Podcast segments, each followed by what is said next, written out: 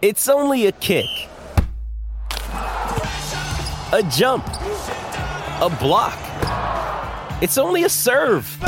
It's only a tackle, a run. It's only for the fans. After all, it's only pressure. You got this. Adidas.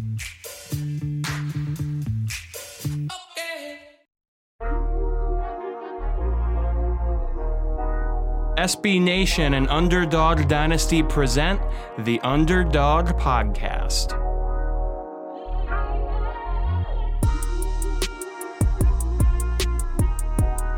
All right, welcome to another edition of the Conference USA podcast on UnderdogDynasty.com, SB Nation's home for the Group of Five and FCS. Joe Londergan and Eric Henry here with you as always, uh, ready to dive into the action we saw in Week Two, preview Week Three, and uh, who knows what else along the way. We're also going to have uh, Sam Doughton, who's the staff writer for Middle Tennessee Athletics, on in a little bit to talk about what uh, what happened for the Blue Raiders on their recent trip to Fort Collins, Colorado, to take down the CSU Rams there. Uh, but first, Eric, it was busy week. Um, I know you were at the FIU game in San Marcos. Any any interesting travel stories you want to share with us? Um, yeah, you know what? This one actually was pretty eventful, I will say, because I um I decided to uh crash with my boy, my good buddy, Mr. Stephen Hamner, aka uh, some of our listeners may be familiar with him. He is known as at QB Spotlight on Twitter. Yep. Does a yeah, and of course, uh, you know Joe, you know him, but does a great job uh, breaking down quarterbacks, specifically group of five quarterbacks. But he lives in the Austin area, and he is a native Texan, Joe. So you know he's like, yeah, man, you know you're coming to cover the Texas State game, just crash with me, and you can save, uh, you know, travel budget, all that stuff, man. Yeah. I'm like, okay, cool. But I, I forgot that, you know, A, Joe, um, 45, 50 minutes is like five minute drive for Texans, you know, like that's nothing for them.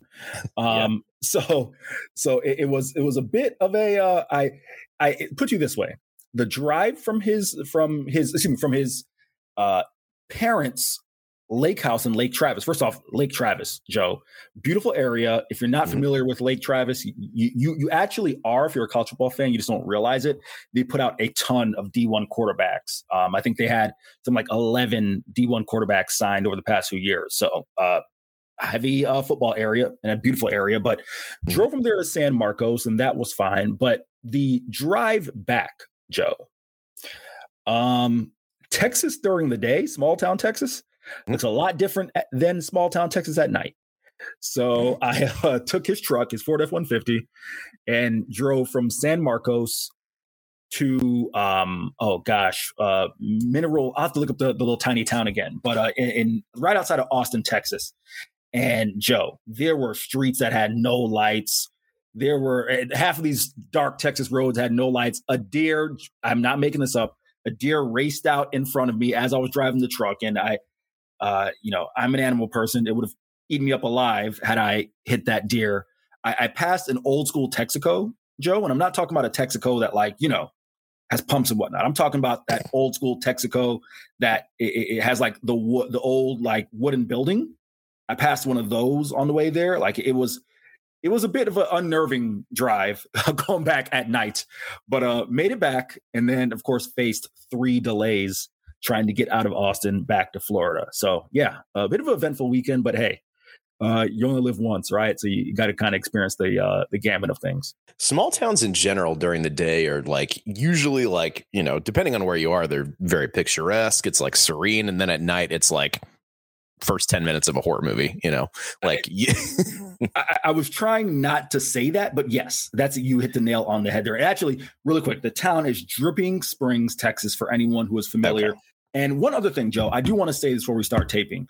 Um, I know you don't get a chance to get out and cover uh, as many games as I do, but mm-hmm. uh, we actually do have great listeners. So I want to shout out Hunter Schuler, uh, who follows myself and follows the site on Twitter. He is at Hunter Schuler on Twitter.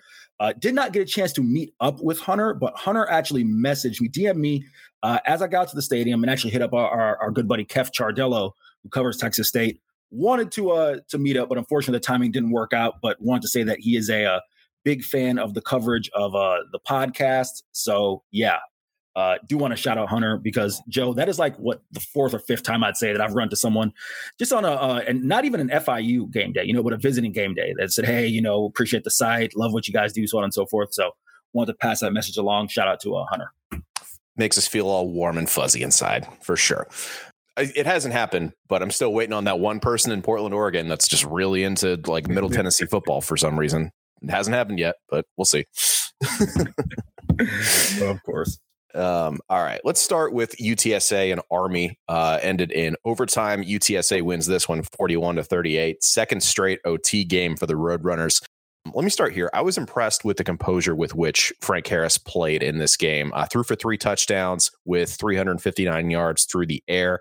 Uh, this Army team really brought the pressure all day. He did get sacked four times, including twice by the All American Andre Carter. But again, that's just kind of how um, Army plays, and it doesn't help when your tackles are probably the least experienced of their uh, offensive bunch and specifically their offensive line. I know they switched out their right tackle a couple times to try to get a better matchup on Carter.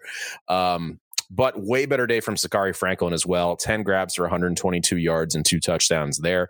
Uh, Josh Cephas also had 10 catches for 112 yards in that one. So, um, yeah, on the offensive side of the ball, and I'll, I'll hold my thoughts on the defense for, uh, for, for a little bit later. But um, yeah, overall, Eric, what'd you think of UTSA and the way they played in a close game up in uh, up in West Point here? Joe, really quick, and yeah, I'll ask you this, and you can be quick and toss it back to me. But you weren't surprised at at how tight this game was, were you? No, no, it, no. I'm not surprised that it was a close game. I am surprised at some of the things that happened within this game. Like I'm surprised at how it played out. I guess that's the easier way to say it. Um, and, and I guess I'll just I'll just say I expected UTSA's defense to play better, specifically the secondary. I was very surprised that Army had what 206 yards through the air, their most in 15 years um, since they run the triple option so much. Like that was, I was surprised at how this game played out and the amount of big plays that Army was able to break off through the air. That's that's where the surprise came for me. Okay, that I, I, would say that is absolutely fair, and I uh, we may have conflicting numbers. The number I've got here, Joe, is 304 yards through the air, which makes it even more astounding considering, as you mentioned, the Army offense is one that you'd expect those numbers on the ground, definitely not through the air. But I guess the reason why I say I'm not too surprised is, regardless of whether it is through the air or on the ground, it is so hard to prepare for that kind of offense. I know it's cliche, you hear it said all the time, but it's really a challenge to prepare for that kind of offense once a year, and especially when it's not your first game of the year, right? Because you have all off season to kind of say, all right, we're going to prepare for this one unique defense and then this one unique offense, and all right, we'll go back to doing what we normally do. Joe, we kind of saw something similar last year when FAU went to uh, almost at FAU went to Florida Atlantic when FAU went to Air Force, and I mean yeah, you can account for the the uh, altitude up there, but they got completely worked from opening snap pretty much in a game that was much more of a blowout than this one. And the only reason I referenced that game is they had a lot a lot of passing guards, at least more than Air Force typically would. So in that sense, I want to say I wasn't surprised. But what I was really impressed by, Joe, uh, and you know, I'll, I'll, I'll end it on this point, but uh, I'm I'm going to take a little while here. Is we don't, in my opinion, we don't give Frank Harris enough love for the quarterback that he is. I know I said it last year when Bailey Zappe won the uh, offensive player of the year and, and all, you know, was considered the, the best quarterback in CUSA. And, and rightfully so. I mean, you know, you don't set a, a national records or multiple national records and not be considered that. But I felt like Frank Harris got buried under the radar because he's considered that air quotes dual threat guy, right? But you look at this numbers in a game where his team went down by two scores, 32 of 45 for 359 and three scores. Joe, that just shows me that if UTSA can get that version of Frank Harris, and I'm sure that Jeff Traylor and company, they might not necessarily want to have to throw 45 times. You might want to feature Trelon Smith and Brenden Brady a little bit more so that you don't have to throw as much. But with that being said, if Frank Harris is, eh, for lack of a better word, that level of passer, which I've believed he is. It, it just wasn't necessarily on display as much with, you know, Sincere McCormick. That's going to be a problem for the rest of this conference. As you mentioned, Zakhari Franklin, Josh Cephas, those guys both go over 100 yards. De'Corian Clark as well, uh, almost at 100 yards. So I guess that's my biggest takeaway is yes, the UTSA defense, they did struggle, but I, am always going to be a little bit on the on the you know uh, I guess skeptical or, or, optimistic side. I, mean, I shouldn't say skeptical, the optimistic side in terms of defense when um, you have a, you're playing that type of offense. But just the fact that Frank Harris was able to do that, in my mind, that was was huge. Yeah, I mean, uh, first of all, your numbers on the passing yardage are correct. I was looking at uh, something else in my notes. Army had 304 passing yards in this game, which is their most since 2007. To back up your point about Frank Harris, yes, he is phenomenal right now, especially just playing as like you know you can call him a dual threat. He is extremely athletic, but like even just hanging there in the pocket and just kind of sidestepping the pressure that these teams these last couple of weeks have brought uh, against him. He still just had just some insane accuracy on a couple of those balls that he had to. Um, I think it was both Zakhari Franklin's touchdowns actually. Um, just these incredibly placed balls in the corner of the end zone right there where they just it was the only place where the receiver could get them and the army defender in that instance just had no shot.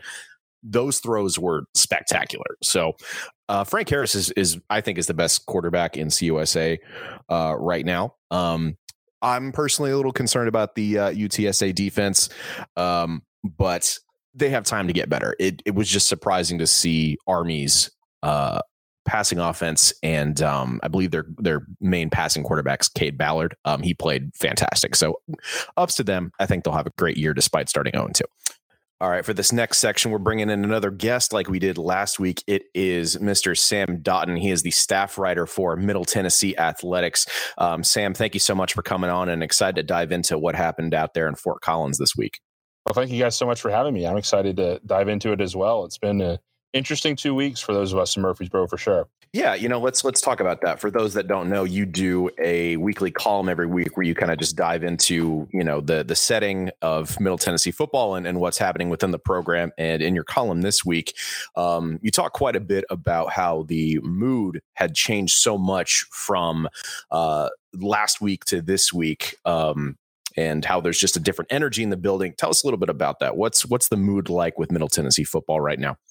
Well, you know, I think for for me, from just my observations, it's just uh, the team lost a lot of confidence after losing at James Madison, and particularly losing the way they did, where the offense really never got rolling. Uh, the defense was out in the field for so long that they started giving up some, some big chunk plays, and obviously the final score line almost tells the story in itself of the forty-four to seven loss. And it, it just sort of felt like the team needed to find uh, some positive momentum. Um, there was a couple things where you know, particularly the offensive line looked really uh, young, which is what they were, and it needed some improvement in that game. And everything that they needed to get fixed got fixed this week at Colorado State. And so you really just around the program, it seems like they have some confidence that whatever they were working towards this offseason, they have some proof of the pudding now, that they, they know that what they were trying to do can work. And now it's just a matter of executing and sustaining that the rest of the way. So I guess what was the pep talk of the game plan like for the defense? Obviously, that was a huge part of this uh, of this victory, which I'm sure Eric will, will have some more specific questions about. But uh, was there anything different in how they game plan for Colorado State and their offense, and and maybe that led to how this uh, how this team performed on Saturday? Well, there was definitely some familiarity with what Colorado State was trying to do because uh, Middle Tennessee this year under Mitch Stewart is running a very heavy air raid scheme, as, as in it's it's very much closer to maybe what the Mike Leach type air raid is going to be, just because of the type of coach that Coach Stewart is and sort of his background. I, I jokingly say that he is uh, two degrees removed from Hal Mumme himself because he learned under uh, his head coach at Valdosta State when he was a quarterback, who learned under Hal Mumme. Um, Colorado State is one degree removed from Hal Mumme because his son Matt is their offensive coordinator. So I think there was a lot of familiarity with the, the type of stuff that Colorado State was going to run. But on top of that, Colorado State had a very young offensive line. Uh, there was a couple different transfers from I think Nevada starting on there. They, they lost their starting tackle to injury uh, this week during practice, which is not something that they would have known. But they, they knew that that was an area of weakness for the team and that was something they're going to have to take advantage of. And they certainly took advantage of it. Got nine sacks this week, tied a program record for that in a single game. Last time it happened was in 2007 against Arkansas State, I believe. So really dominant performance. I think what was exciting for me about that performance was the fact that it wasn't the names you'd suspect Jordan Ferguson, Zaylen Wood, some of the more veteran guys on that group really racking up the numbers. It was guys like Quindarius Dun- Dunnigan who got two and a half sacks to lead the team. Marley Cook young sophomore defensive tackle, got two. Christian Dix, a transfer linebacker from Towson, got two. So they really spread the wealth around, and it had a good game plan to attack with the usual Scott Shafer blend of blitzing. Uh, was pretty effective as well. On the offensive side of the ball, uh, run game was pretty established by uh, Frank Peasant. He finished with 93 yards. Obviously, that's been a huge goal for Coach Stock, as he's uh, as he said many times. What'd you think of that phase of the game? I was really impressed with it. I, I, think that was the first time since I've been here. You know, I was here first time last season that I've really seen you know middle have a true you know RB one, or they were they were really leaning on him to, to move the ball up the field, and they're generating holes for them. You know, some of that was Frank was bouncing off some tackles and doing his power running game, which was was sort of his specialty in that running back room. But it, he had some space to work with, and getting those four to five yard chunks on first and second down set him up with some manageable third downs to keep the keep the ball moving and in the tempo offense, that middle runs that that was a big deal, and that was something that they really struggled with last year was getting in longer first and second down situations, forcing long third downs, and that's why the third down conversion rate was so low for the offense last year. You know, seven for seventeen is not a amazing percentage, but at one point it was seven for eleven, so it was more a second half regression, I guess you would say, and also sort of some some clock killing. They were trying to run some clock a little bit, which affected things but really productive overall. And I, I was I'm excited to see Frank break out. I think he's a guy that's he's only sophomore eligibility, and so he's somebody that could be a really impactful player at middle for a really long time. What does it mean for this team and this program to have this kind of win under their belt with the uh, hardest parts of their schedule, obviously still uh, still to come in the next few weeks here? I mean, it was huge. I mean, I think a lot of people talking about the team preseason really thought that you know if, if we go t- if the team goes two and two in this opening stretch with games against James Madison, Colorado State, Tennessee State, who middle plays this week, and then at Miami at the end of the month. I think most people think at Miami is going to be a really tough task. But if we could, if they could split the first two games on the road and then win this uh, game against Tennessee State this weekend, they set themselves up for success down the road with the season with all of conference play in front of them. So you know the first game was not pretty at all, but the second game, you know, got that goal accomplished.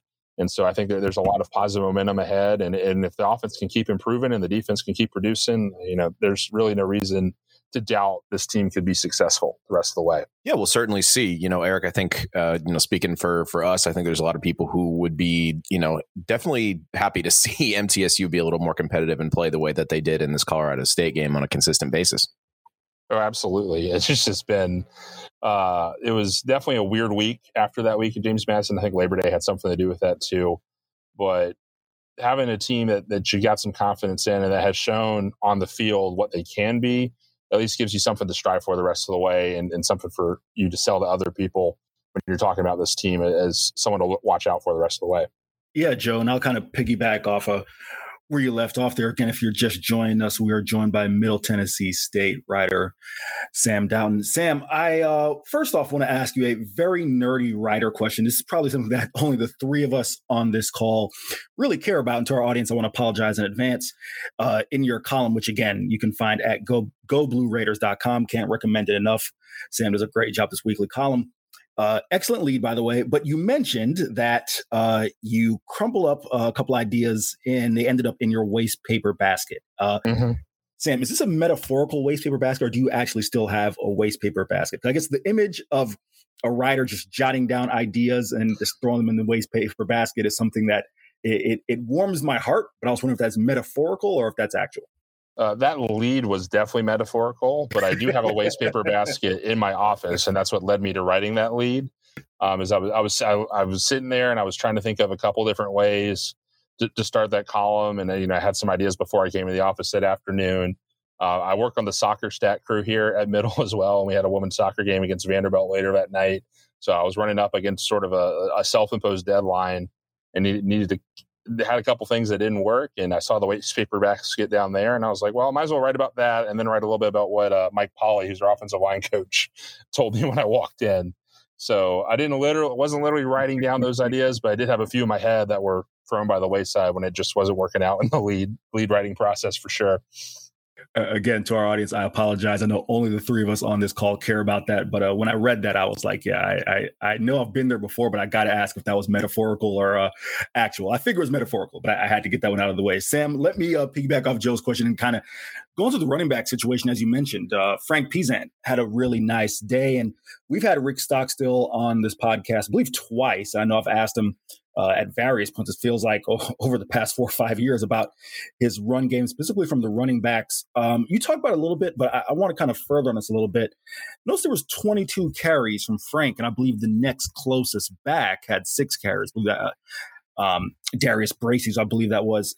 That seems to be a shift, at least over the past I don't know. I mean, in the time you've been with Middle the past year and, and, even going back before your time, it feels if they've tried to work multiple backs into the running game.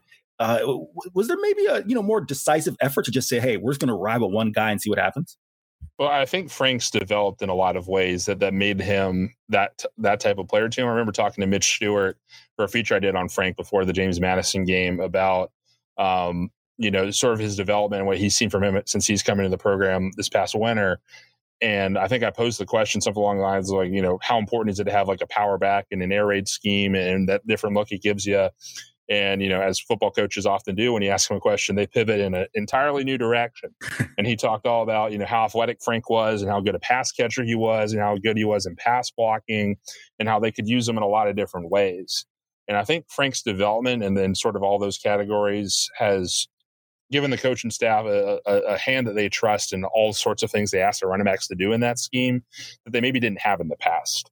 Um, sort of my read on the running back room last year is they had a lot of guys who had tools, but maybe didn't have all the tools together that you want. A guy like Brad Anderson was a really good receiving back, a good scat back, maybe wasn't the best in pass protection just because of his size. You had guys like Martell Pettaway, who was a good all around back, but didn't really have like any elite sort of skill that made him stand out. And you know, Frank's a guy that, that's been in the program. I think it's his third year now, and and has shown development every single way. And he's right. And Coach Stewart was right. He's a great athlete. He, he, can do a lot of those things. I don't really think of him receiving back, but he, he's done good things receiving wise for him. He had two receptions over the weekend. And, you know, he, he's great in pass protection when they need him there. And I think the fact that he's able to do all sorts of those things, as well as get those big chunk gains with his power game, has made him somebody that they trust a lot and I, am I'm, I'm interested to see if that sticks throughout the season. I, I think Darius Bracy's another guy we want to watch out for. Hasn't had a great first two games, but he showed a lot during camp that I think makes him potentially a pretty exciting player if he gets out into some space. So, but those two have clearly been the, the favorites early on. We've seen a little bit of a very Sparrow as well, but Frank's definitely uh, a big character for the this team's success in the next two, three, four seasons, even. Sam, I want to ask you about Chase Cunningham a little bit, and I, I, really hope getting a perspective like yours, one that's close to the program, can kind of you know help our audience a little bit. Because I know for me, and I promise there's a question in here, just forgive the, uh, the editorial a little bit, but it, I was a little bit confused when they made the transition away from Asher O'Hara to Chase Cunningham. Uh, of course, last year they had Bailey Hockman, and he ended up leaving the program, and they they had to turn to Chase Cunningham. I guess the reason I was confused, Sam, was because Eh, essentially the reason that Rick Stockstill said he wanted to transition away from Asher was to kind of be a little more traditional on offense and you know it can work uh, some more players in. Then of course you get Chase Cunningham, which in my mind felt kind of a resemblance to that that prior offense. So the the question here I'm asking you, Sam, is what is the feeling within the program around Chase Cunningham and you know really kind of his development as a passer? What kind of quarterback does he really see himself as, despite despite being a, a little bit undersized? I think that the biggest thing with Chase when, when you talk to his, his teammates and the coaches around him is his leadership ability. You know, Chase is a guy that started in the middle program as a walk-on quarterback, and he's a guy that, that that's grinded his way up. You know, has bided his time, has put in the work in the off season. You saw him putting in the work, you know, recovering from an ACL tear just to get back to the point where he's even available to start this year. And that that's endeared him to a lot of people and endeared him to a lot of respect. I mean, I, I know that the, the, team, you know, gave him a standing ovation when he was announced as the starter uh, when, when Bailey left the program last year. And this, that's just the type of guy he is. He's a guy that the team can rally around. And then as far as his physical traits as a quarterback, I, I think he's really accurate in the short to mid range passing game. And we saw it this past weekend when he was 31 for 39, you know, 79% completion percentage. But when he's playing his best, he, he's really good at hitting those short to mid range routes that the offense under Brent Dearmon last year and now under Mitch Stewart like like to run a lot of. And on top of that, he I think this is where you're getting to where he's sort of similar to Asher. Chase has some mobility. He's got the ability to run his own read. He can get out of the pocket if the play breaks down and try to make something happen. But I think it, first and foremost, his game is going to be sort of more that short passing game, and I think that's probably what Coach Doxa was alluding to a little bit more. Is that Chase is pretty accurate passer in that sense, and and he's going to look to pass first rather than run straight ahead, which from my understanding was a little bit maybe of the critique of Asher's play style when he was here. Sam, I want to you know kick it to the defensive side of the ball here, and as you mentioned, the nine sacks, tied a program record. Two part question for you. One, um, how much of that may have been you know the fact that a guy like Jordan Ferguson gets so much attention on the defensive line, of course, him being one of the uh, top defensive lineman in all the Conference USA. And then uh, give us a little bit on some of the guys who contributed. You know, as you mentioned, Quindarius Dunnigan, Christian Dixon, and Marley Cook. Are those names that we should be keeping an eye on going forward in Conference USA play? Well, I mean, there's no question that having a guy like Jordan Ferguson on one side of the line re- requires a lot of attention, and that can open up some opportunities for some other guys. I think what, what it stands out to me so much about that room, if, if you're watching the game, you know, for a prolonged period of time, is how quickly they rotate guys in. I mean, there's a lot of times where you look up and, and Jordan's not even on the field, which a, a, guy of his caliber you think would be playing almost every single snap, but he, he probably plays closer to 50 or 60 percent if I had to guess, just based off of my observations. I haven't done the math on that yet, but they run about eight deep in a given game out there. And they, they're pretty confident in both the first and second team. And from watching them in practice, the, the first and second team are, are, are pretty close in efficiency. I, I don't think there's a whole lot of separation between the two units. And that opens up opportunities for some of the, the younger guys in the room to, really show out. And it helps when you have a guy like Jacarius Wyatt, who's a team captain that's technically on the, the second team unit for the defensive line. But we know when I was talking to Quindarius after the game, you know, he, he got his first collegiate sack as part of that two and a half sacks. He talked about how they have so many different looks that they can bring the guys. They got some guys of speed on the outside, which I think is really more Quindarius' game. And guys like Marley Cook, who was a state champion power lifter at Mississippi in Mississippi in high school. Um, he had he's an incredible power rusher in the middle that, that causes a lot teams a lot of problems. And having sort of the, those contrasting styles gives you a lot of different looks that the team has to deal with. And you got a couple guys like Ferg that can do both. And that that with all those guys coming in and being fresh the entire game, it's a lot for an offensive line to handle. Two more for you, Sam. We'll get you out of here. The Middle Tennessee defensive backfield over the past few years, you know, headed up by guys, standouts like Reed Blankenship and Greg Great.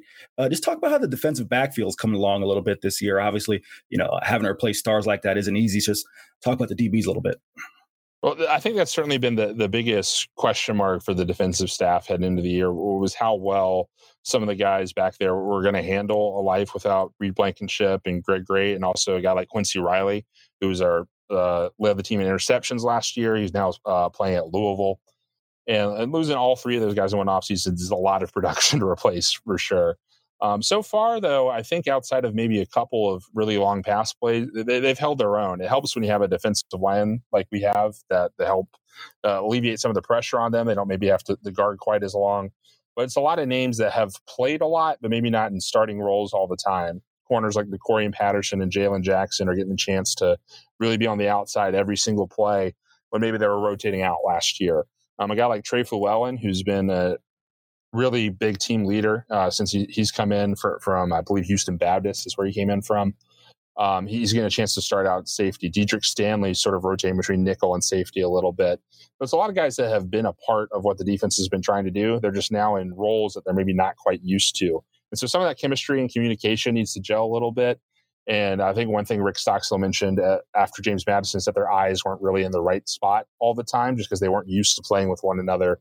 But it appeared that that got cleaned up a lot better uh, this past weekend. So I'm hopeful going forward that that group is only going to grow because they've obviously shown a lot of talent to get on the field as early as they've have in their careers.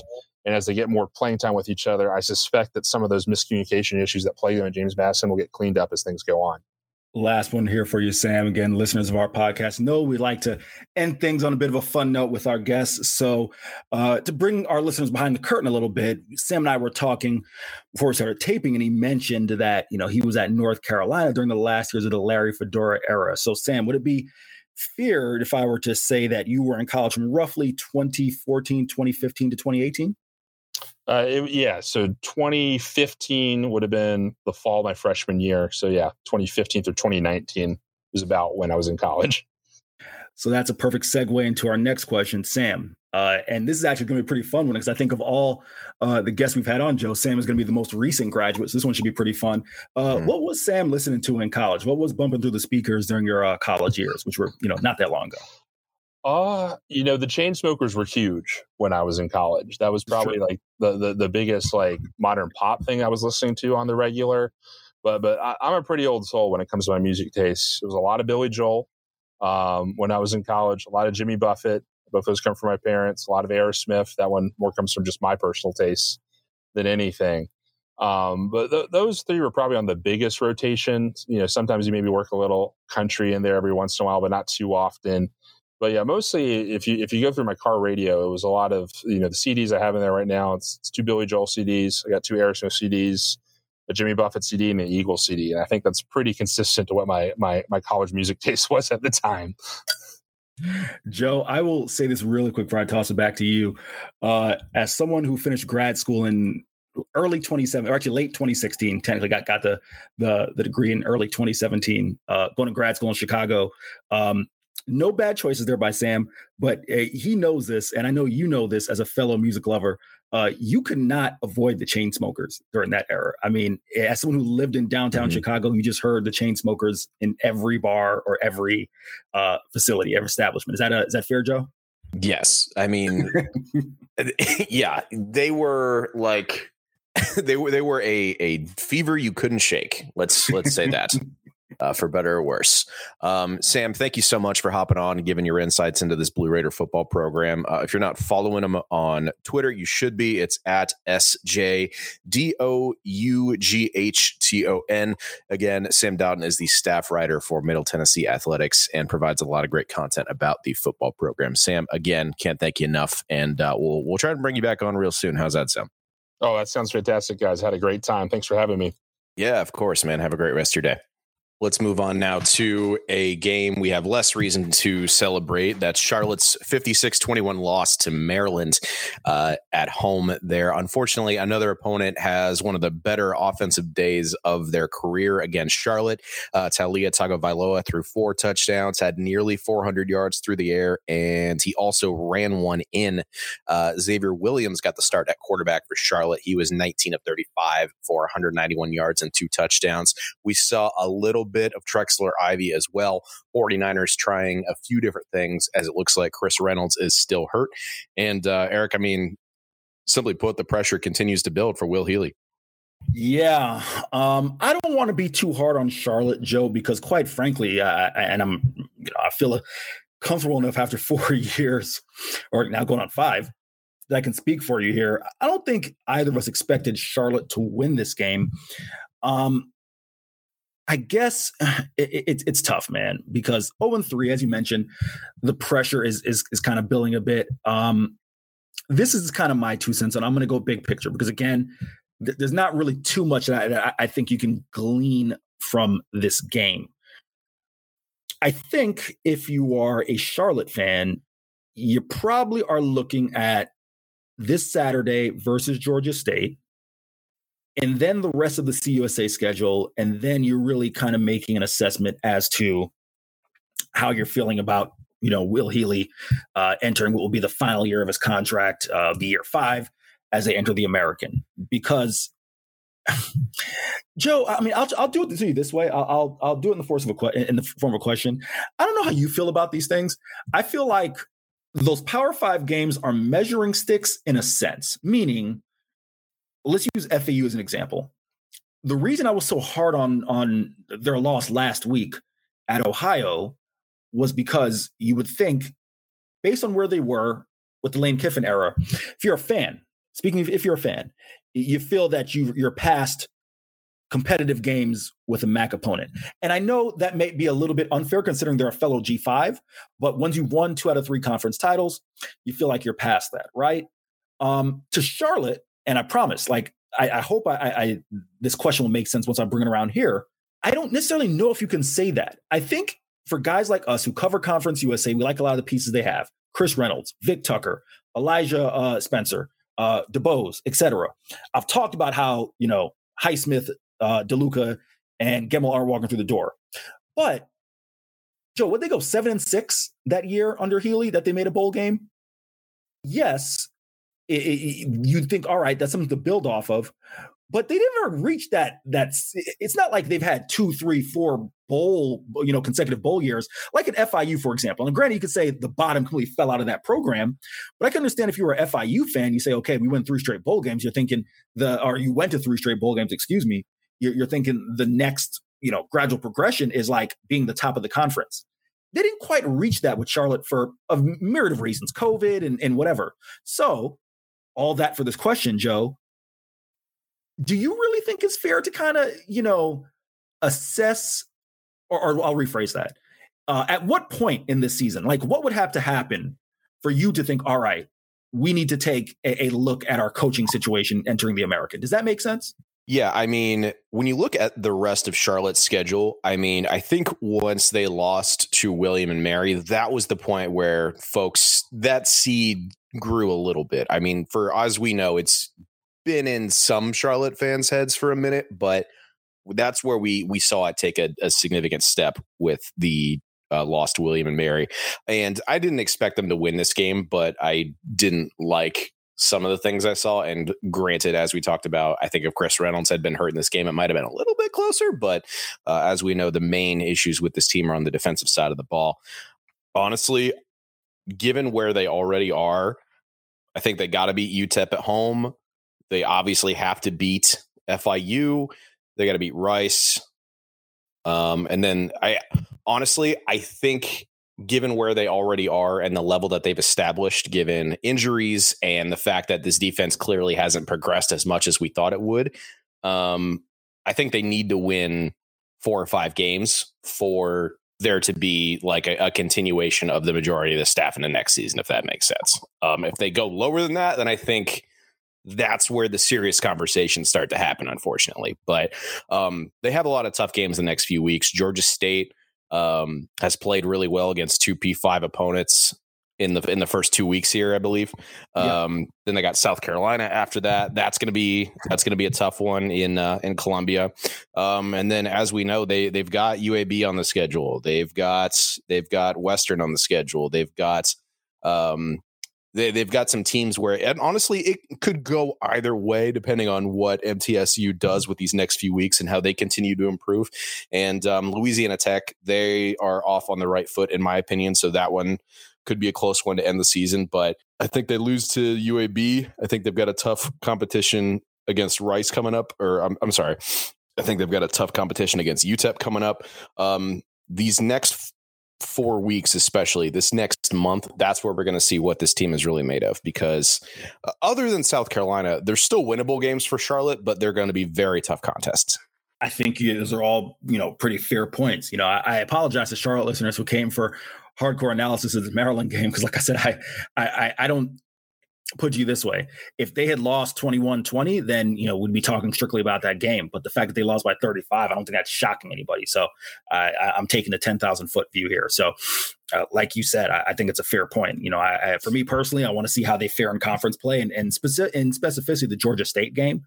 But you know you got some games on that schedule fiu middle louisiana tech rice uh, those are ones that you think ideally you think you should have wins. So I, I think that'll mm-hmm. kind of be something to keep an eye on. And maybe we can go a little bit deeper into some of the things with Charlotte, you know, it's plaguing them as we get to that point. But yeah, I, I, I don't have anything on them losing to Maryland by 35 because quite frankly, that, that was expected given, you know, not having their starting quarterback and some of the deficiencies. Yeah, they in the first half, it was tough. Um, tough to move the ball for sure. Um, and it, it got tougher as the game went on. Obviously, you know this this Maryland defense is uh, is pretty good, um, especially when they're playing uh, they're punching down, so to speak. But anyway, Next on the docket, we've got FAU beating Southeast Louisiana 42 to 9. Uh, big day as we expected for the FAU offense. 631 total yards for the Owls as they take out some frustration from that Ohio loss last weekend. Uh, three passing touchdowns and 259 yards through the air for N'Kosi Perry as he continues a really strong campaign. And, you know, Eric, it's the other side of the coin from what we were just uh, talking about a, a few minutes ago with that Charlotte loss since this is a win over an FCS team, you got to take it for what it is. But frankly, it's something that some other teams in FBS are having quite a bit of trouble uh, obtaining this year. When you look at you know the way that like Idaho's playing right now, obviously William and Mary against Charlotte, good step for the FAU offense, and I think they were able to show just how deep they they are at this point. Yeah, Joe, it's interesting. Uh, our fellow underdog dynasty brethren, Mr. Kevin Fielder, he also doubles as the publisher of Owls 247, the FAU 247 site. And he tweeted something from that account that it made me think uh, in specificity or in relation to this game. He said that it was really encouraging excuse me, it was really encouraging that FAU won the way they did, given the fact that there was no Johnny Ford, no Evan Anderson, no uh, or limited Jaquan Burton, limited Jamal Edgerrin, no Jalen Joyner. And I said, you know, to play devil's advocate, uh, is it really though? Because I feel like this would have this point would have been more more, you know, profound had they won last week, uh, the week before at Ohio. And Kevin pushed back and said, yeah, he, he, did think that that it was. And the reason I mentioned that off the top is to your point, a lot of FCS teams have played FBS teams really well. And uh, you know, for our listeners who may not know, Southeastern Louisiana is actually one of the premier uh, FCS teams. I believe they were ranked in the top 25 entering this game. And I, actually, my game prep, I saw that they've been ranked in the top 25 in the FCS for something like 28 straight weeks of, of uh, or at least football weeks, I should say. So they're very good. They made the playoffs last year. Yeah. Yeah. Took down a very good FAMU team. Yeah. Yeah, yeah, there you go. So, case in point. So, uh, I, I, will, you know, give that point that the fact that they won by 33 against a very good FCS team is something that's encouraging. Joe, when I look at this game, I had a chance to watch it back on the flight home from Texas. The FAU running game is picking up in a way that uh, I don't want to say it surprised me. I guess maybe the contributors, Zuberi Mobley coming in, rushing for a buck 46, and Larry McCammon running for a buck 25. Anyone who listens to this podcast know I had you know Johnny Ford uh, projected as that number one guy. They haven't even gotten any production from production from him yet because he hasn't played.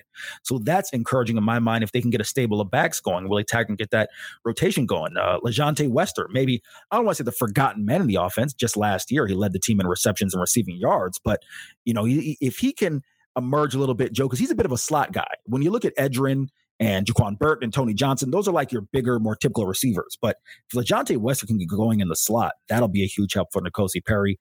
And keep an eye on Eddie Williams. Eddie Williams is a name, Joe, that uh, I think come week six, week seven, week eight, if his play continues, he had, a, I want to say, had 11 or 12 tackles against Ohio, had a sack and a handful of tackles against Southeastern Louisiana. If his play continues in the way it, it, it has to start the year, that's a name that you're going to talk about amongst those great CUSA linebacker. So, all in all, a, good win for FAU, definitely considering the fact that uh, they were down some players and they've got a big task, as we'll talk about later in this podcast when they take on UCF. Two and one, certainly not a bad place to be if you're Willie Taggart's team, especially if you already have a win over a conference opponent since they beat Charlotte in week zero. So uh, just keep moving forward for them. And as you said, we'll we'll talk about that UCF game in a couple of minutes here. Uh, for now, let's talk about Liberty beating UAB 21 to 14 in Virginia there. Tough day for a UAB team that fumbled four times. And if you have an offense that relies so much on that ground and pound attack and, and winning the time of possession battle, as we've seen in years past, you got to be able to hold on to the ball and finish drives. Uh, DeWayne McBride tallied his ninth career 100 yard rushing game with 20 carries for 177 yards and a touchdown in that phase. And then Jermaine Brown Jr. added some nice depth with 91 yards and a touchdown on 17 carries. But uh, Liberty's defense allowed UAB to gain just 107 yards in the second half. So, uh, got to be able to play a complete game if you're Bryant Vincent's team. And Eric, it really seemed like Liberty uh, corrected a lot of their issues from that Southern Miss loss and did a decent job themselves of running the ball. Seems like that's going to be a big key for them this year as they move away from the things they did with Malik Willis last year. Um, but Liberty overcame a lot of penalties, which makes it even more frustrating if you're a UAB fan here. I know that there was a lot of talk around this game saying that, hey, Liberty doesn't look like the same Liberty of old. They don't have Malik Willis. This game should be a win uh, allow me to tap into my inner, you know, uh, uh, independent coverage here. Mm-hmm. As you know, Joe, I've covered Liberty, I believe, over the past three years. I've covered four games of theirs, three bowl games, and the FIU uh, road game to start to the 2020 season. So I've seen a lot of this team, probably outside of FIU. Uh, the team I've seen the most is Liberty. Joe, they still have a lot of contributors. Noah Frith at tight end, Demario Douglas, CJ Yarbrough.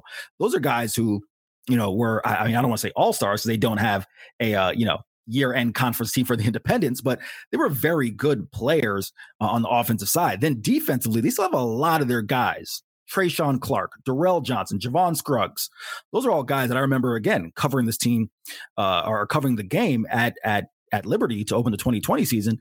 Those are guys that I was spotlighting as veterans who contributed two years ago. So uh, I, I hope that UAB fans aren't too down on the fact that they lost to Liberty because again, I know some of the talk was all right, you know, especially given the way they beat Alabama A&M, that they should be able to beat a Liberty team that, you know, doesn't have Malik Willis. But it, it, I, I think especially given what the strength of UAB's team is, which is still the run game until proven otherwise. Although Bryant Vincent's the head coach, and you think things may open up a little bit more, the run game is still the strength. And given what uh, Liberty's strength was, which is defense, even though they gave up, you know, still gave 241 yards. It wasn't like they, shut down the run game.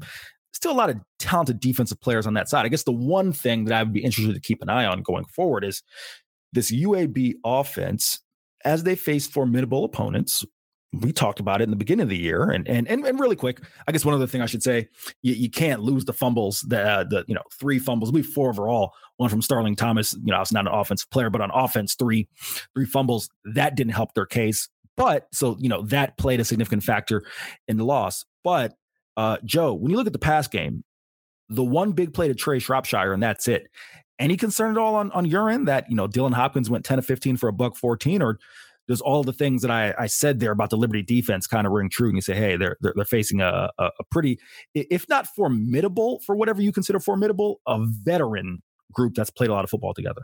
Yeah, I think veteran is fair. Like you said, a lot of key pieces returning. On the Dylan Hopkins question, I'm not super concerned. Um, like you said, uh, this team relies on the ground game a lot.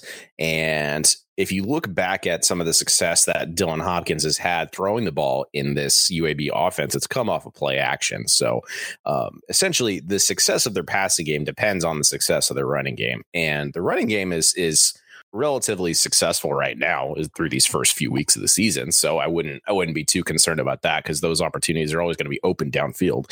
And you know, like you said, you're going to play some uh, defensive back cores in uh, CUSA uh, later this year that frankly are not as good as as Liberty has been the last three four years in in that regard. So um, those opportunities are still going to be there for Dylan Hopkins. I'm not super worried about it. The key for them is just to continue to establish the run game and make opposing defenses respect it, so that when ultimately they you know forget that that the the passing attack is is in their um, arsenal Trey Shropshire is already in the end zone. So we'll see. Um, all right, let's move on to Texas State and FIU. Eric, you were at this game as we mentioned. Um, for me, I think my my biggest positive note on FIU's performance in this one is the interior defense is is getting better. Um, there's definitely marked signs of improvement there. Uh, most of Texas State's scores in this one came on these long, explosive plays 67 uh, yard passing touchdown, 52 yard passing score, 25 yard rushing score, which obviously that's not good, but I think it. Um, it shows that that Texas State was respecting FIU's you know front seven in the middle of that defense. Um, but Eric, I want I want to start here with you. You mentioned in um, some of the stuff you've done in the early part of this week here about FIU's offensive line having to learn on the fly, and obviously there's eh, you know inexperience and a lack of depth there. But uh, what was your take on how they performed in this game, and, and how do they get uh, how do they go up from here? Yeah, Joe, I think this may have been you know for lack of a better phrase, the wake up call that maybe some in the FIU fan base needed. And because I think they, you know, things ended so well against Bryant and Grayson James came in there, was able to get some things offensively. For all of the FIU fans who felt like, all right, we just need a quarterback, and specifically to bring inside FIU a little bit, a lot of the chatter has been, we just need Grayson James. It, that was kind of, you know, toned down a little bit. And by no means is this any critique of Grayson. I think Grayson's a talented guy. I mean, you don't come out of the state of Texas and you know play the way that he did and not have talent. But listen, I don't care who you are. No quarterback is going to be able to fare as, as well as they as they they want to behind an offensive line that eh, Joe, they're not bad. They're just really young and really inexperienced. And you know, I had a, a member of the uh, you know FIU staff come to me and say, "Yeah, you know, we played X amount of walk-ons uh, last last night or, or during the game."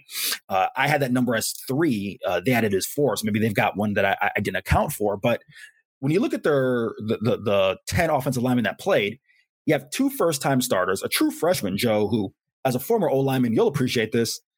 The kid played guard, started at guard week one, and then had to start at center yeah, uh, two days ago.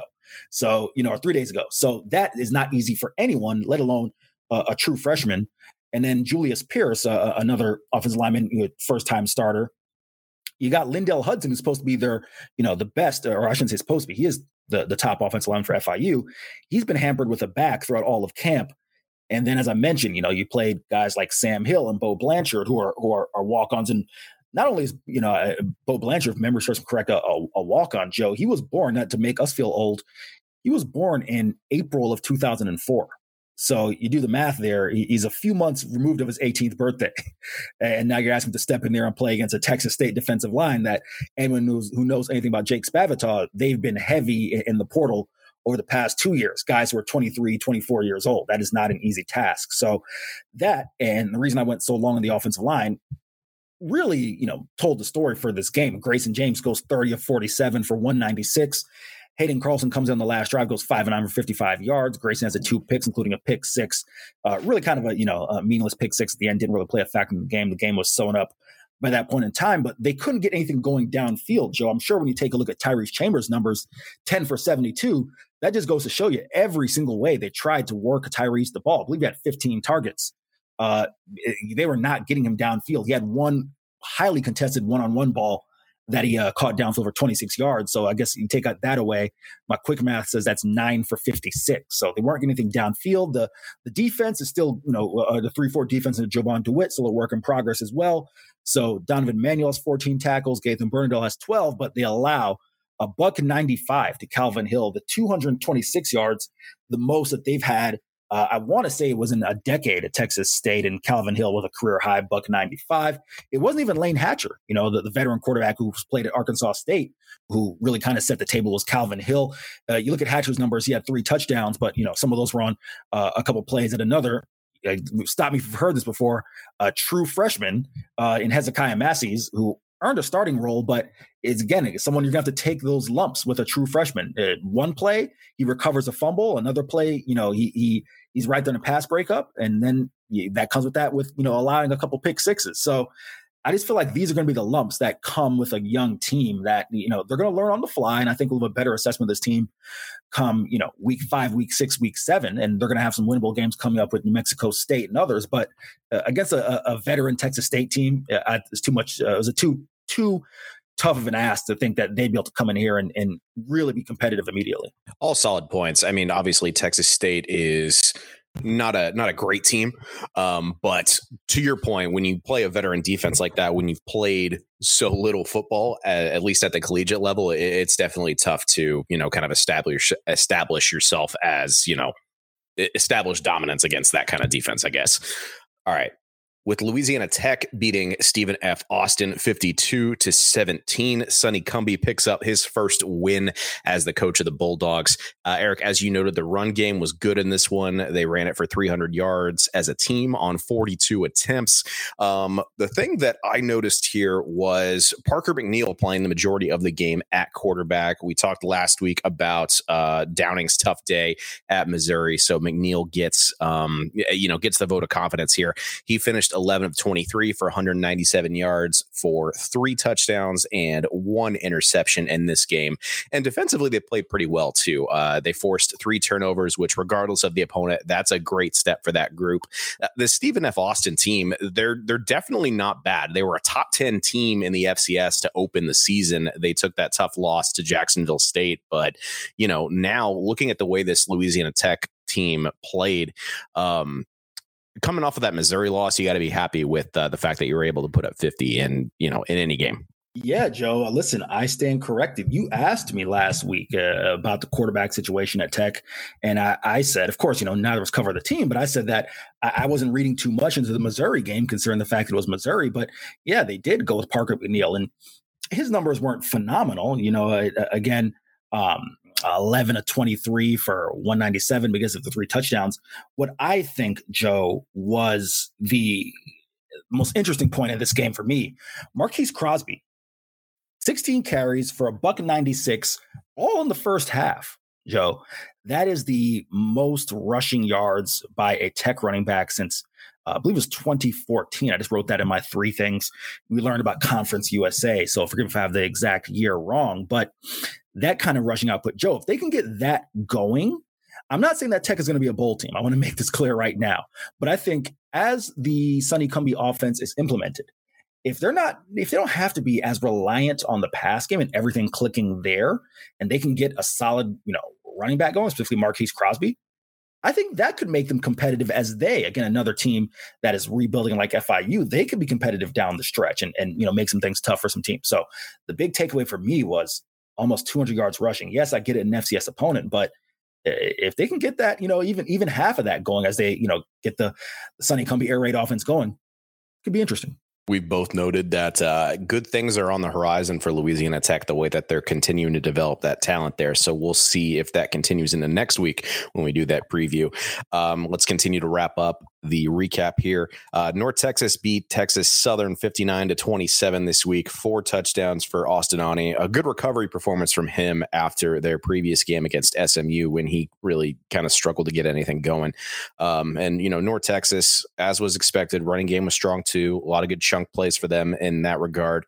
348 yards was the total for the uh, the rush, rushing yardage in this one, and uh, it also helped their case that Texas Southern racked up ten penalties for 119 yards in this game. So, Eric, what'd you think of this performance from the Mean Green? Yeah, Joe. So you talk about this game for North Texas, and this kind of reminds me of what my analysis of them was after their Week One win against UTEP. I am not expecting Austin Aune to go in there and throw four touchdowns every game, right? But the numbers 11 to 20, efficient, you know, 218 yards.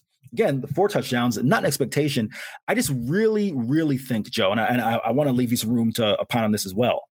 If they can get, I'm, I'm sorry for being repetitive of what I said week one, I, and I always mispronounce his name, and I just heard it on the broadcast. Ayo Adeyi, I believe that's pronouncing. The, I, I got to go through their game notes, uh, and you know Taylor Bryan does a great job there. Uh, the SID for North Texas. I need to go through their game notes get that pronunciation. But he has ten carries for a buck thirty-five and one touchdown. Oscar Adaway the third, seventeen carries for eighty-five yards and two touchdowns. Joe, if they can get that run game to be what it was last year, doesn't have to be three thousand yards, but just that type of efficiency, and just allow Austin Aune to kind of do his thing as needed I, I really think, Joe, and I, I, feel like someone amongst our Conference USA roundtable picked North Texas as a sleeper, and that's not a, a dry humor. I, I, think someone did. It wasn't me. Um, mm-hmm. But they they could be a factor. And again, I know someone would say, all right, Texas Southern, another FCS team. But it's just the fact that anyone who's, you know, Joe, you've done this podcast with me for a while. I'm mm-hmm. big on having an, an identity. I think teams that don't have identities, whether it's an offensive identity or a defensive identity, they tend to struggle. When you're trying to do it like six different ways to win games, I, I don't think that's always um, I don't think that's always feasible at this level. I, I think at this level play, you got to have an offensive identity uh, or a defensive identity that works for you. Stick with it. And if this can be it for North Texas, I, I think there really could be a you know a team that eh, we didn't consider them as a as a conference title contender to begin the year, but a run game and solid defense will carry you regardless. Yeah, solid points. Like North Texas is one of those teams where you know what they're going to do. They have the capacity to do it well. It's just are they going to do it consistently? In this game and in the win against UTEP, they absolutely did. it was last week against SMU when they got away from that defensive intensity that they brought in the the games that they actually won, and it also obviously doesn't help their case that Tanner Mordecai is Tanner Mordecai. But um, with this game, they were running the ball really, really well. That's their offensive identity, like you said. And if they can, you know, continue to do that and keep the momentum on their side against, you know, their conference slate, then they absolutely could be a sleeper in this league. We'll see. All right, and then we have Rice beating McNeese State 52 to 10, a desperately needed performance from the Rice Owls here. TJ McMahon accounts for five touchdowns. Brad Rosner gets two TD grabs for himself. And the Rice defense recovered three fumbles. So, again, with the kind of offseason that Rice had, this was so needed for their morale and so needed for their momentum because they have a brutal four game stretch coming up here. Joe, I, have harped on that quarterback situation a ton. So if I did take the time to harp on it, I got to give him credit. TJ McMahon gets the start. He goes 20 of 29 for 274 and four touchdowns.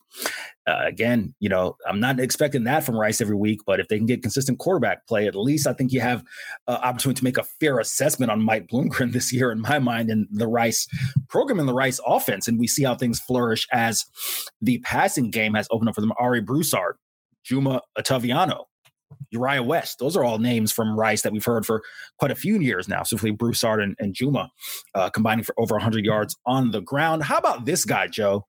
Seventh year in not almost a seventh year in Conference USA, seventh year in college football. Bradley Rosner, people forget that Brad Rosner came out of high school in 2015, has had a few medical red shirts, spent three years in JUCO, got banged up one year there, and then, of course, missed the greater greater part of the last two years outside of one game with injuries. He comes back with three grabs for a buck 01 and two touchdowns he has always been that deep threat, Joe. I mean, remember back, it feels like a while ago, we are talking about him and Austin Trammell, right? As the two guys there at Rice on the outside at 6'5, 205. Nice to see him come back with his most receiving yards in almost three years, so three seasons at least. Uh, get that going there. And then defense, great performance. Gabe Taylor with the pick six, of course, the uh, younger brother of Sean Taylor. Guys to see him doing his thing, and uh, they had a nice performance as far as five sacks as well. So that was nice to see from the Owls. So all, all in all, uh, for everything that I said about them, you know, in their first game again against USC, one that I, I felt like you couldn't expect too much. Uh, it was nice to see them come back and really win a game in a way that I felt they should have, similar to Florida Atlantic. Yeah, this next week is going to be the kind of the true test of, of where they are. It always kind of bugs me when teams schedule that that P5 game and that FCS game back to back. I mean, I get that they don't have a choice in a lot of instances, but we're not going to really know where this Rice team is until after next week. But for now, um, definitely what they wanted to do offensively, so that's great, and it, it doesn't hurt to turn in that kind of defensive day uh, for your confidence against an FCS opponent either, especially when you turn a turnover into points and the way that that pick six uh, transpired there, obviously. All right, let's uh, wrap the recap up with the rivalry game. UTEP beating New Mexico State 20 to 13.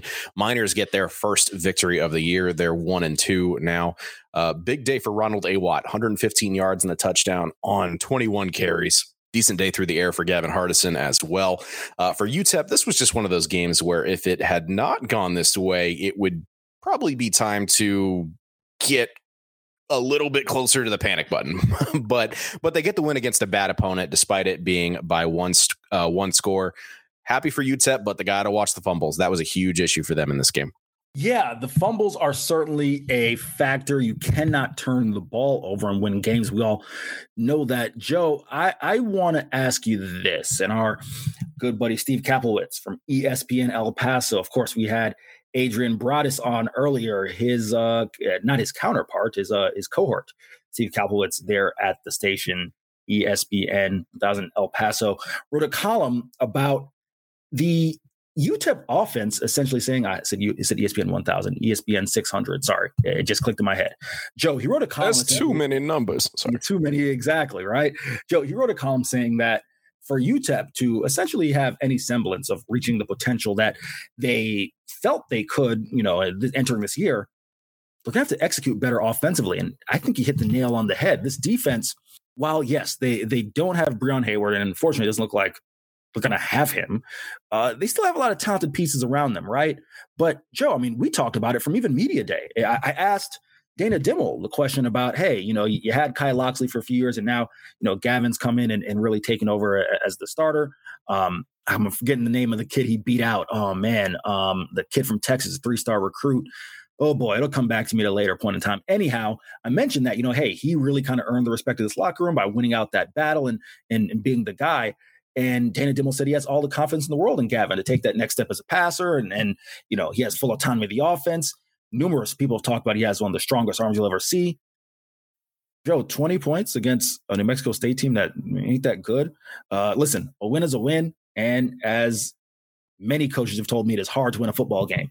I, I, I do think, kind of piggybacking off of the theme I've talked about as far as where are you where are you as a, at a program, where are you as a program? We'll try that again and just slow down and talk. Um, they're better than a seven point victory over New Mexico State. So, your thoughts on that? I don't disagree. Um, to your point, when you're winless and coming into a game like that, you just got to get away with the victory, especially with when it's a rivalry game. But you know, in the grand scheme of things, I don't know that we're really in a point where, at the end of the day, anything except the amount of you know wins compared to losses is is really going to matter for UTEP. I know we picked them as you know a potential sleeper. I, I don't, based on what I've seen so far, I am walking that back a little bit, if that makes sense. It, to your point, you can't beat, uh, you can't barely beat New Mexico State and expect to be in contention for a conference title. Granted, there's definitely still time, um, but Yeah, I mean, this UTEP, they're not playing terribly. It's just a few too many bad mistakes. Like losing fumbles, that's a bad mistake, obviously. You know, letting, uh, missing guys that are open, which Gavin Hardison has done a few times this year, dropping passes, which also his receivers have done this year. That those are the games, those are the mistakes rather that are going to cost you games. So I think they're making a few too many of those, but they're also doing some some good things. I mean, it was tough to live up to what they did last year for sure. Eh, I, I understand what you're saying by saying it's tough to live up to what they did last year, but I, uh, for this program what, anyway. Yeah. Well, here fair. Here's what here's here's what we'll say. Your point is probably more right than mine, and maybe I'm being a little tough because they are replacing Jacob Cowing and Justin Garrett. I guess I'd heard so much about guys like Tyrin Smith and Ray Flores, and I do think those guys have the potential to be solid players. Maybe it's a little bit, uh, a little bit, you know, much to expect them to be Jacob Cowing and you know Justin Garrett as opposed to maybe guys who are emerging and trying to fill those roles, and maybe that plays a factor in some of the offensive offensive inefficiency as well. Yeah, no, that makes sense. I mean, based on what we've seen from Jacob Cowing at Arizona this year, it's it's a wonder that he didn't end up at a uh, at a P five program to to begin with. Even even one like Arizona that doesn't have much of a uh, football tradition, let's say. Um, but yeah, there's definitely some offensive pieces missing from what they were able to do last year. And as we've talked about, uh, you got injuries uh, stacking up in in the front seven and the defensive line and the linebacking room for sure. Um, Breon Hayward's still not playing, which is ridiculous. But um, yeah, that that obviously makes things harder for guys like Praise Amaewhule and uh, Taylor on the on the other end of that defensive line. So um, just running into a few problems. But at the end of the day, you got to play be able to play mistake free football, and they're not doing that right now. All right, let's jump into week three previews. Uh, to start off with, probably the, um, for me anyway, the most anticipated game of the week. You have Indiana hosting Western Kentucky on the Big Ten Network. A Hoosiers favored by six and a half. Uh, as of Monday, line could change, but that kicks off at noon Eastern. Um, you know, it's funny. I was, um, I did a guest spot for Off Tackle Empire um, earlier in well i guess it was like a week and a half ago but anyway i was talking about this game and i said that i think this is cusa's best chance to beat a big 10 team um, given their schedule against that conference this year. But essentially i'm not super impressed with the way that indiana is playing right now. They have a young quarterback who well he's youngish, um, doesn't have a ton of playing time. Came over from Missouri, playing at uh, playing at Indiana right now. He, I, am not super impressed with what he's done so far. Uh, this is a team that that had a really bad first half against FCS Idaho last week um, before they got it together.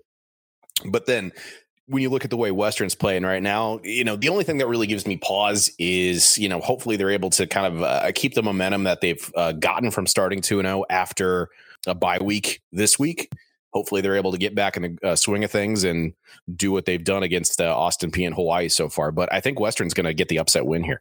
No, Joe. I mean, in my mind, you look at Indiana and you talk about their quarterback situation. Yeah, no Michael Penix Jr. I, I thought Michael Penix was quite frankly, uh, you know, one of the better quarterbacks in that league. But I, am biased. He's from Tampa, Tampa Tech High. Shout out to Orient Road. But nevertheless, um, yeah, I, I, do think in my mind, yes, it is interesting that Indiana, of course, has not had their bye week bye week yet, and yes, it is two. They are two and zero, oh, but as you mentioned, by no means have they been a really strong 2 and 0 team.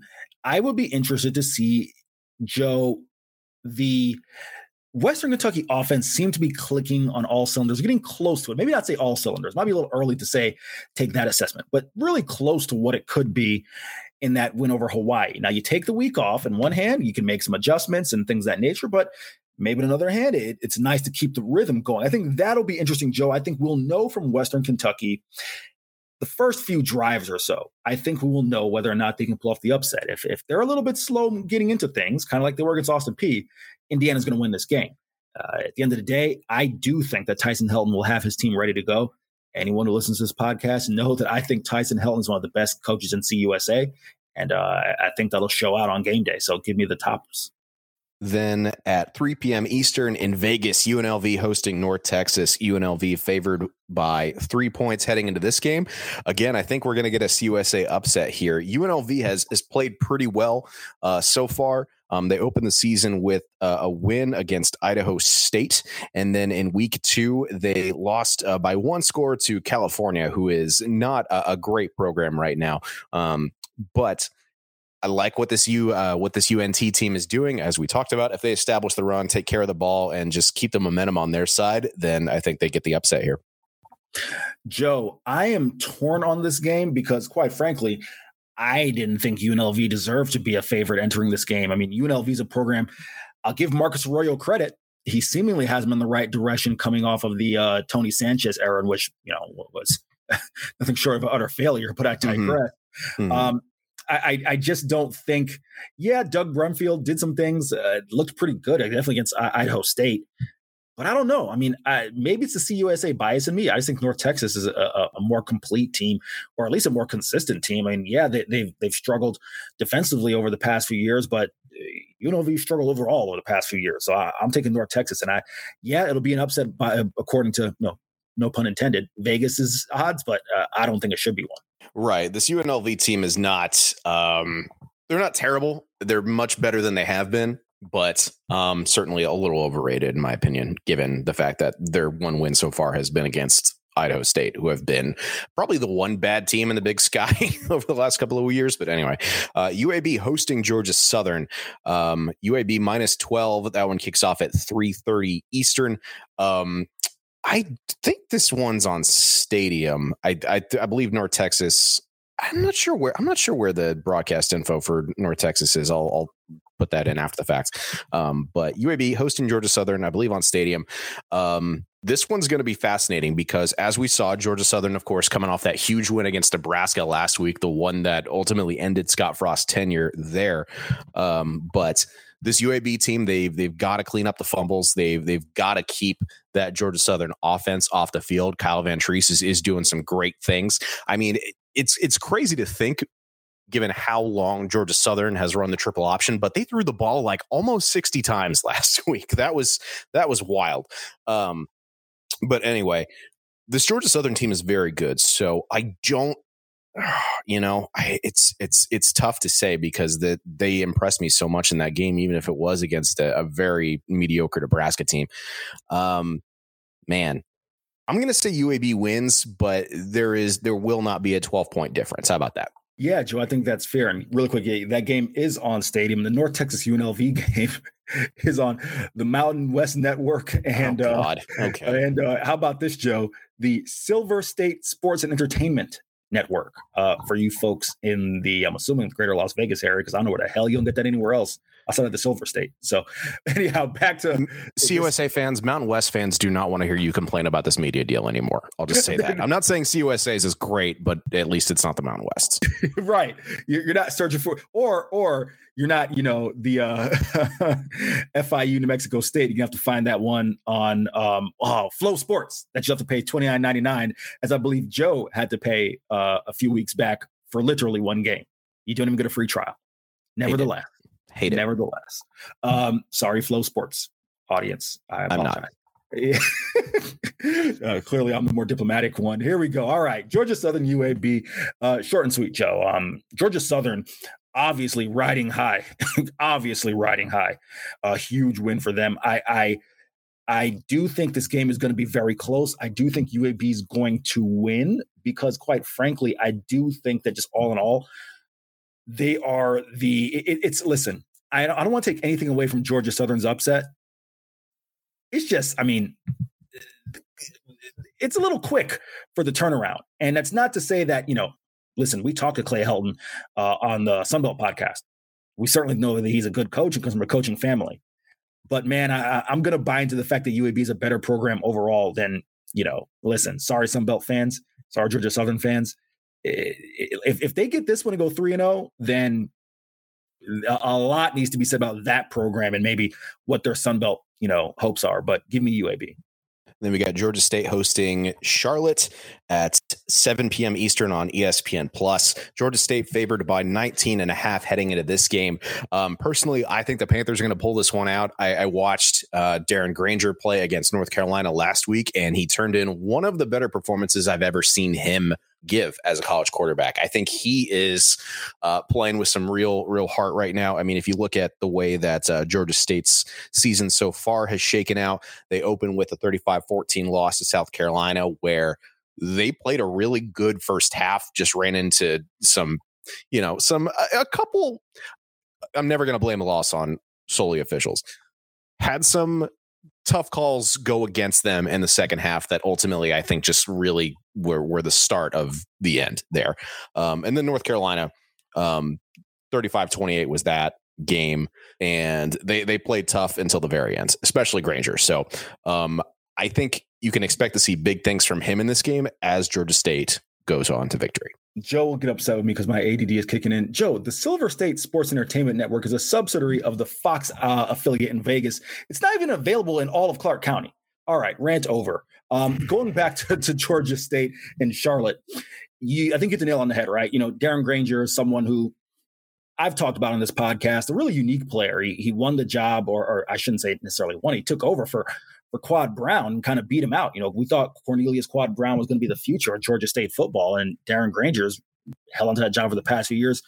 Really, one of the the more uh, he he's not one of the best quarterbacks in the Sun Belt, Joe, but maybe one of the more underappreciated. He's just one of those steady guys, and, and, this is my assessment of him. So I hope you know Darren Grainger fans don't take offense to this, but he's just one of those steady guys that, all in all, is probably the best option for your team.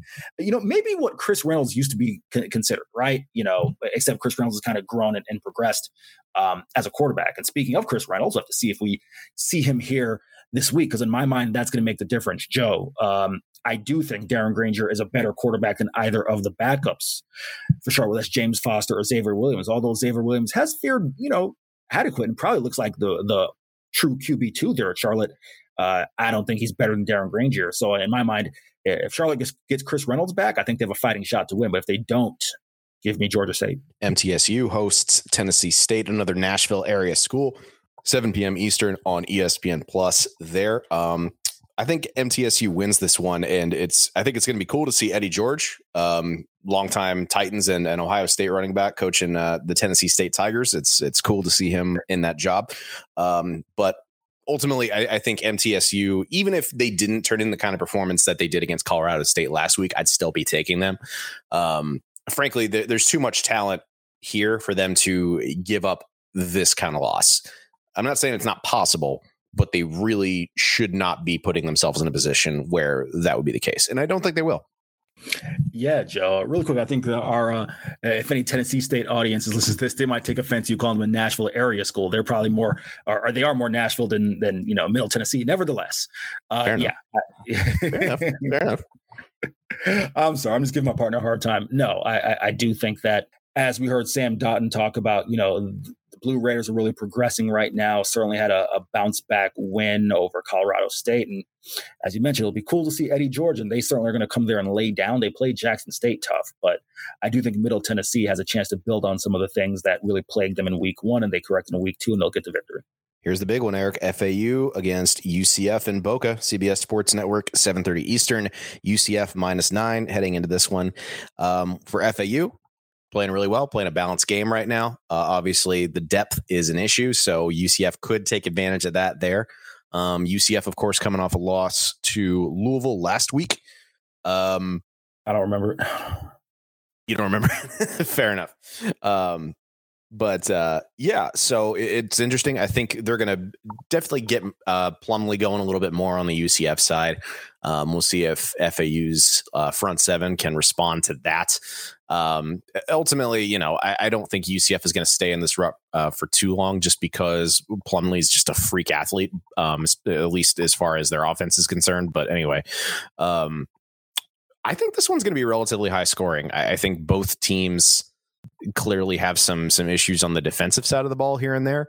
Um, but there's there's two offensives two offenses that have been pretty darn prolific uh, through these first few weeks, and um, I think we're in for a really entertaining game in the Sunshine State yours truly still has to change his Twitter profile picture. I didn't forget, Joe. I just wanted to get through some early week writing. Uh, oh, okay. For those that don't know, for those that don't know, we since our respective alma maters played on Friday, we made a friendly wager where the loser uh, would have to change their Twitter Avi for a week. um, to the uh, to a, a, picture of the opposing team's mascot chosen by the winner. So you got a great little old timey photo of Louis the Card to throw up there. Uh, that is correct. Nevertheless, uh, okay. So here's the thing for FAU, Joe. We talked about it in my breakdown of their win over Southeastern Louisiana. It's going to be the def. It does appear that they are getting some of those guys back, Joe. But I think uh, this guy didn't make my top 15 players or you know, top 35. I had him in the top 15 players in Conference USA for nothing. Evan Anderson is not going to go, Joe. He was in a, uh, I couldn't tell if it was like a cast or just like a wrap on his leg. A FAU fan got a picture of that and posted on Twitter, but he is not available. They're hoping to have him back in a few weeks. I think Isaiah Bowser and John Rhys Plumlee are going to be able to take care, are going to be able to take advantage, excuse me, of that uh, of that hole in their defensive line. And this is no slide on FAU. The fact that they were able to win the, that game the way they did without the contributions of the guys I mentioned earlier is key. Um, it's going to take you know a full effort. N'Kosi Perry, like I, I, mentioned this earlier. N'Kosi Perry is a guy who starts career at Miami. He is not just you know a, a, a, a regular quarterback or just you know a, guy they have out there. He certainly is a talent, and if he gets hot, you can keep an eye on FAU. But in the end, I do think UCF will look to bounce back and win this game, primarily because I think the UCF fan base might melt down if they lose this game. no, no slide against UCF fans, but I mean, if it's if it's anything similar to what I saw from Nebraska fans last week, it that would be entertaining. But I, I think UCF wins this game for sure. Um, I think I said that. But anyway, Rice hosts Louisiana, 7:30, also on ESPN Plus. Uh, Cajuns favored by 12 in this one. Uh, I think the Cajuns win this one. Um, for those that are curious about what Louisiana's done so far, uh, they beat uh, Southeast Louisiana in the opening week, and then they hosted Eastern Michigan last week, which they ended up winning 49 to 21, but they did not look like themselves at all in that first half. And it's a wonder that they were able to turn around as much as they did in the second half uh, with Michael Desormeaux at the helm there. Uh, Desormeaux, I don't know how you talk, you guys talk in Louisiana anymore, but anyway. Yeah, I, I think Louisiana gets this win. Um, Rice definitely showed some nice improvement in that McNeese State game, but this is a whole other level of competition. Yes, this certainly is a whole different level of competition. Going to make it again short and sweet. I want to see some progression from the Rice offense. Can they get a pass game going against one of the top teams in all the Group of Five football? In the end, I do not think it's enough to win, despite being at home. giving Louisiana. Clemson hosting Louisiana Tech, ACC Network, 8 o'clock Eastern. Clemson minus 34 heading into this game. They are the number five team in the nation currently for a reason, uh, despite some of the rather entertaining quarterback conversation around that team the last few weeks.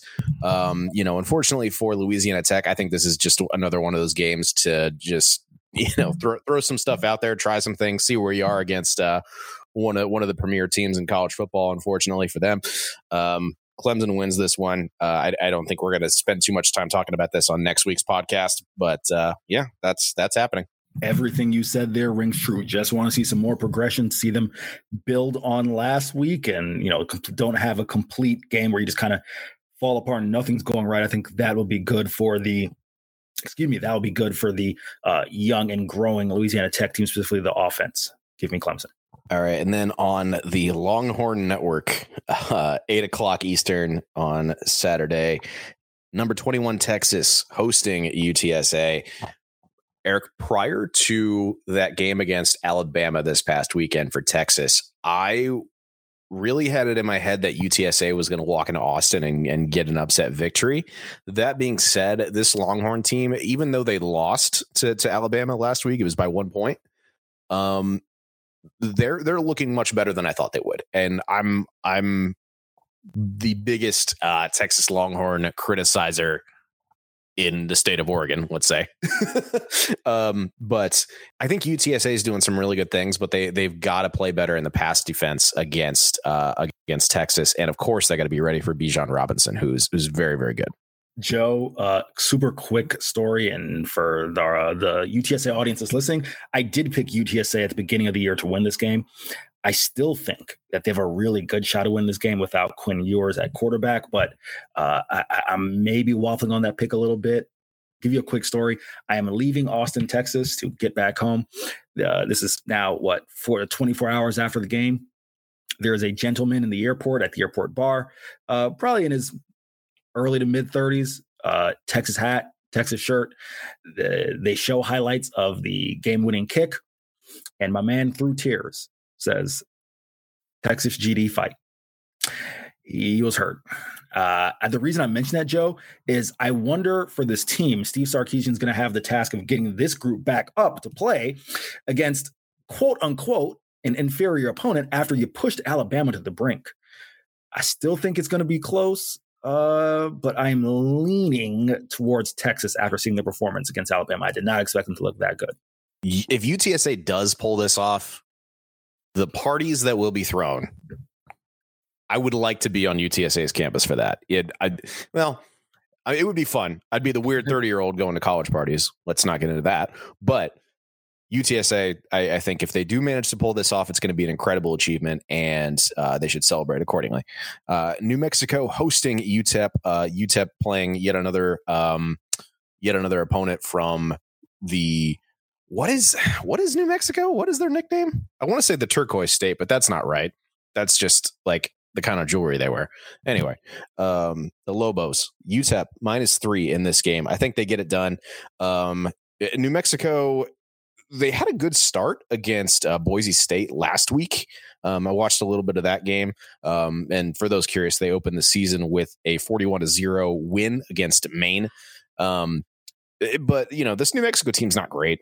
Um, I think they're another uh, instance of kind of a Mountain West bottom dweller right now, even with the you know the issues that Boise State had. They figured it out later once uh, Hank Bachmeier realized they were actually playing. Um, I think UTEP wins this. You know, I, I think it's going to be a test of you know can they continue the momentum that they established with the victory over New Mexico State last week. Eh, you know, Albuquerque's not the the toughest place to play, but anytime you play on the road against uh, you know a school that's um, you know competing with you for a lot of the same like uh, West Texas, East New Mexico kids. It, it's important. So I, I, think they get the I think they get a good victory here. Hey, uh, and a lot of fans or listeners to this podcast may think I have you know play the hindsight game when I correct Joe on these things. Uh, it's not actually the case. Sometimes Joe says these things and I'm just like, I wonder if he overthought that one a little bit. And this is nudging my partner. Uh, Probably. New Mexico's yeah. the land of enchantment. Land of, uh, I knew it was something like that. I've watched enough Breaking Bad that I should have known that. But anyway but also I'm like that state nerd who can name all the capitals and all that crap. So I mean, I, I had an advantage there. Nevertheless, uh, UTEP much better program. Uh, as you said, Albuquerque is not always an easy place to play, but for all things that is are the hopes of the UTEP season, they need to win this game. So I would like to see some more offensive efficiency, see them clicking specifically Gavin Hardison clicking with his receivers a little bit more. Give me the Miners. Fantastic. And with that, we will wrap up this edition of the Underdog Podcast. If you want to follow us on Twitter at JOEHIO underscore, at Eric C. Henry underscore, and for content from the site at Underdog Dynasty, where you can find the criminally underappreciated video of Tim Curry that I posted on Monday afternoon here. Um, and come back next week for more uh, CUSA analysis. We also have a Sunbelt podcast. Check that out. We also have an AAC podcast. Check that out. And um, of course, more G5 content every single day on UnderdogDynasty.com. Happy football watching, everybody. The hell is a Silver State Sports and Entertainment? Oh, sorry. Happy football watching, everybody.